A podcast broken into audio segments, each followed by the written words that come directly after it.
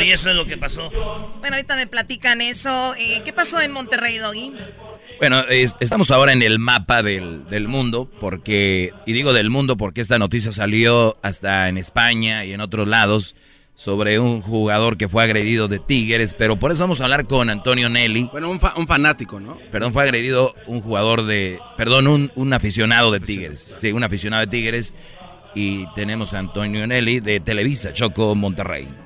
Muy bien, hoy Antonio estuvo aquí hace un tiempo, ¿no? Aquí andaba Antonio Nelly. Antonio Nelly, buenas tardes. ¿Qué tal, mis queridos amigos y amigas? ¿Cómo están por allá? muy chido, muy chido. Oye, muchos lo han oído narrar partidos ahí en Televisa, acá lo hemos escuchado también. Oye, eh, Toño, pues ah, hablándote por lo del fin de semana, el partido no estuvo tan bueno como suele estar en los clásicos regios y luego pasa lo de lo del accidente. Yo quiero preguntarte antes de que estos te pregunten algo.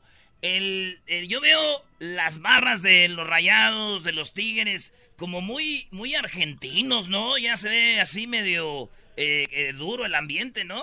La verdad es que sí, la verdad es que ya tiene algunos años eh, que esto ha empezado a cundir. son cosas adoptadas, ¿no? De, lo, de lo malo, lamentablemente, lo que vemos en Sudamérica yo insisto en que el fútbol está siendo un pretexto para que muchas cosas, muchas problemáticas sociales se, se canalicen o se desboquen a partir del fútbol y, y pues desencadenen cosas como las que pasaron ayer, que son muy lamentables, pero sí, desafortunadamente estamos adoptando modas que, que no son nuestras.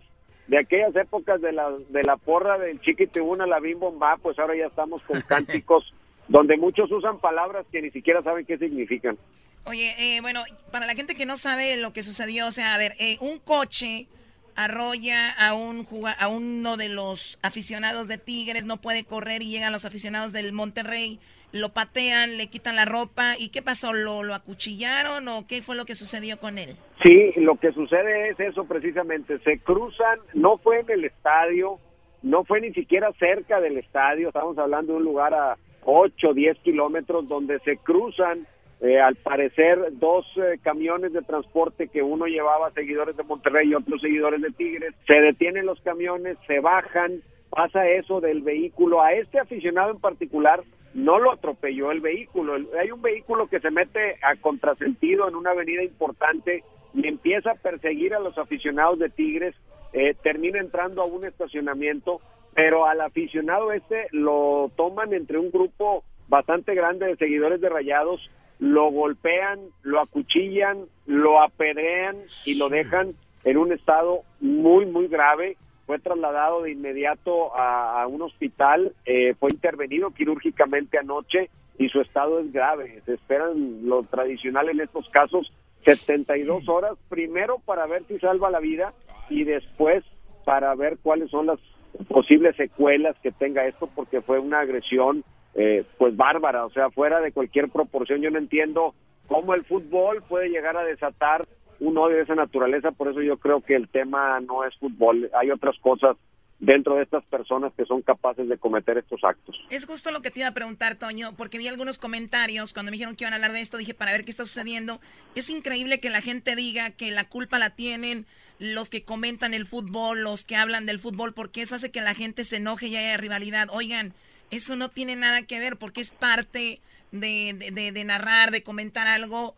Aunque no haya fútbol, siempre hay violencia y creo que ese tipo de personas agarran el fútbol como una excusa, ¿no crees? Yo estoy totalmente de acuerdo contigo en eso. O sea, no, no es el fútbol la razón, el fútbol es el pretexto. Eh, los que comentamos fútbol y creo que hablo por muchos de mis compañeros, no solo en Monterrey, sino en el país, no, no fomentamos esa rivalidad, no fomentamos esa polémica. Se habla de fútbol, pero nunca se, se llega a incitar a nadie a que agreda a nadie, o sea, no, no va por ahí. Esas son cosas que cada persona trae en su interior. Y sí la rivalidad entre las barras, eh, sobre todo en una ciudad como Monterrey, donde está tan polarizado pues, los que son tigres y los que son rayados, se ha vuelto cada vez más, más complicada. El interior de los estadios se ha manejado bien, pero las redes sociales han ayudado a que se hagan retos. Ayer los de Tigres acusaban a los de Rayados de que estaban cantando eh, hoy los vamos a matar, hoy los vamos a matar. O sea, ya, ya empezamos a meter terminologías e ideologías que, están totalmente desligadas al fútbol. Hoy se reunieron los presidentes de los equipos para tratar de hacer algo en común. Insisto, esta es una bronca que si igual se encuentran en la calle un día que no hay partido y también se agarran a golpes. O sea, el partido en sí no, no tuvo nada que ver en esto. Es ya una cuestión que traen personal eh, las barras y muchos que hacen de eso su como que su razón de vivir, o sea, odiar al rival se convierte en un modo de vida, algo que yo no comprendo. Totalmente fuera de lugar. Antonio Nelly desde Monterrey, muchísimas gracias por la charla y hasta pronto, Antonio Nelly. Gracias a ustedes por la llamada y un saludo para toda la afición que sigue el fútbol mexicano y sobre todo los equipos regios allá en los Estados Unidos. Saludos. Saludos, ahí está Antonio Nelly Choco y hablamos también con lo que viene siendo eh, la Fiscalía Choco, el fiscal del Ministerio Público de la Fiscalía General de Monterrey. Él es eh, Luis Orozco. Eh, Luis, gracias por hablar con nosotros. Te escucha a todo Estados Unidos. Eh, pues está en todos lados esto que sucedió. Eh, Luis Orozco, ¿qué es lo último que se tiene sobre las personas que agredieron a este joven? Hasta este momento tenemos datos significativos en la investigación tendentes a la identificación de las tres principales personas que participaron en, en esta agresión. estamos trabajando en su identificación plena y localización para pensar en la posibilidad de presentar este caso ante un juez. Eh, además, estamos también trabajando con el resto de las identidades de las personas que participaron en este evento. Como ustedes lo saben, eh, tenemos eh, identificados al menos 20 personas que participaron directamente en la agresión física contra la víctima, de las cuales tenemos datos significativos de tres y estamos en vías de identificar a una cuarta más. Oye, Luis, ahora con redes sociales como decía Antonio, se pueden fomentar cosas, pero también es verdad que para ustedes a veces ayuda, ¿no? Porque eh, yo soy de San Nicolás y podía ver en, en Twitter las fotos de los agresores y se las ponían a ustedes ahí en redes sociales y decían, aquí están, les estamos haciendo el paro. ¿Han usado tipo de esta información para llegar a ese, a ese ayudar a esta investigación? Sí, claro, y lo hemos eh, mencionado, el fiscal general ha solicitado y agradecido siempre la participación de la ciudadanía en, en casos anteriores y este no sería la excepción. Eh, por supuesto que el interés de la, de la sociedad regiomontana está volcado en este caso porque eh, e, evidentemente que el motivo que generó la agresión pues no no es para nada algo este que deba ser eh, aplaudido por el contrario es un motivo que la sociedad acá en Nuevo León ha repugnado y en ese sentido la sociedad misma ha proporcionado información que ha sido de utilidad para la investigación que estamos llevando a cabo. Oye, eh, como por ejemplo en Monterrey, Luis, alguien que trata de quitarle la vida a alguien, más o menos, ¿qué, qué le dan de, de, cárcel? Bueno, eh, tenemos una, eh, hasta este momento tenemos una, dos posibilidades, ¿no? La posibilidad de llevar este caso por lesiones calificadas que pueden ser hasta 15 años de prisión o una tentativa eh, de homicidio que puede alcanzar hasta 40 años de prisión, agravado por 12 años por haberse cometido en pandilla con las reducciones propias del caso.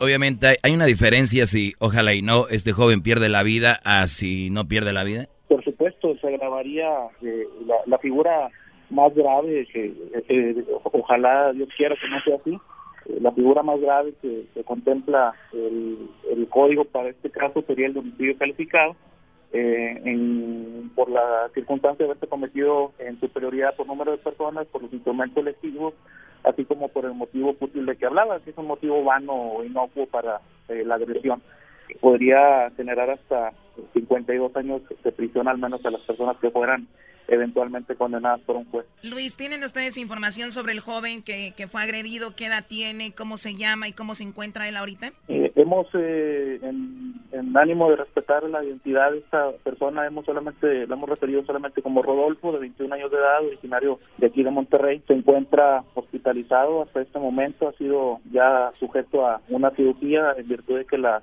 principal lesión que él padeció fue una que eh, tiene en el, en el cráneo, en, el, en, una hemorragia cerebral que ha puesto en riesgo su vida. Eh, eh, sabemos que va a ser sometido por lo menos un par de cirugías más que tienen que ver con el seguimiento de esta misma cirugía, así como la la cuestión de la una herida en el costado que, le impidieron aparente, como, aparentemente con un objeto punzocortante, probablemente una botella. Entonces dicen que cuchillo, unos que quebraron una botella fue lo que usaron. Pues ahí está la información desde Monterrey, Choco. Bueno, Luis Orozco, eh, de la Fiscalía General de, de, Nuevo León, te agradezco mucho, Luis. Gracias.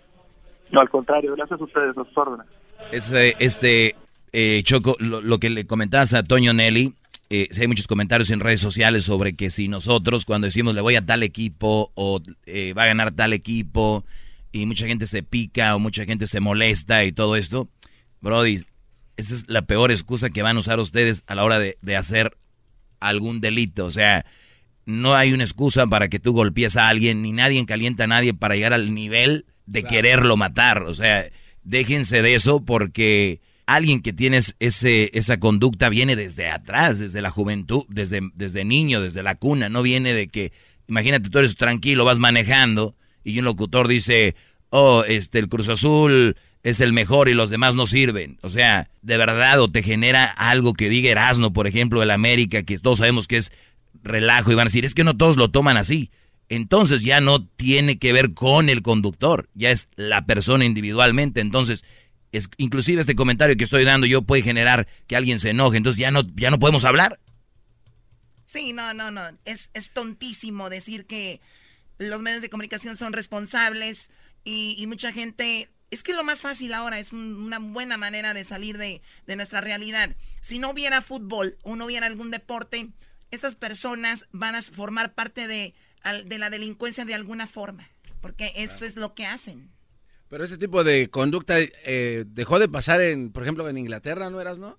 cuando los, los se agarraban a, a, sí, lo que pasa es de que todos, es como cuando nosotros fuimos al mundial, todos tienen el ID, claro. quiénes son, dónde viven, qué hacen, güey. Y el, si alguien en Inglaterra, Choco, en acá en los estadios tiran cosas a la cancha, ah, tiran algo, de por vida, de ah. por vida del fútbol fuera, ni se pueden arreglar ni una cancha, ni nada, ni de entrenamiento, nada. Ahora, no, se te hace que la Federación Mexicana de Fútbol ya sabe esto, se saben cómo prevenirlo y se han hecho patos, o sea, no hacen nada. O sea, ¿qué pasó con el juego de Atlas? ¿Te acuerdas también la broncota que se armó? y otras más. Entonces, saben la solución, pero no han implementado nada. Yo te voy a decir algo, y, yo conozco gente de, por ejemplo, Libres y Locos, que es la, la, la más grande de México, la porra. Esta porra, tú vas al estadio y nunca dejan de brincar y de y muchos de ellos están drogados, es verdad. Eh, muchos de ellos ni siquiera ven el partido. Es más, muchos de ellos ni saben cuál es la alineación. Muchos de ellos forman parte de un grupo. Son gente que están desintegradas de la sociedad, forman parte de un grupo donde se sienten bien. Si hay bronca, ellos están ahí. Ellos no saben ni quién es, yo creo que ni quién es el Tuca, bro. Y van a decir a ese doggy, es que tienen que verlos. Ah, tengo un amigo que fue a formar parte Libres y Locos y le dijeron, porque el Brody estaba viendo el partido, le dijeron, hey, tienes que brincar y cantar. Aquí no vienes a ver el juego, órale. O sea, para que vean ustedes en qué nivel andan esos brodis. Para reírme todas las tardes, voy a escuchar era mi chocolate y carcajear el chomachido todas las tardes. Para escuchar era mi chocolate y carcajear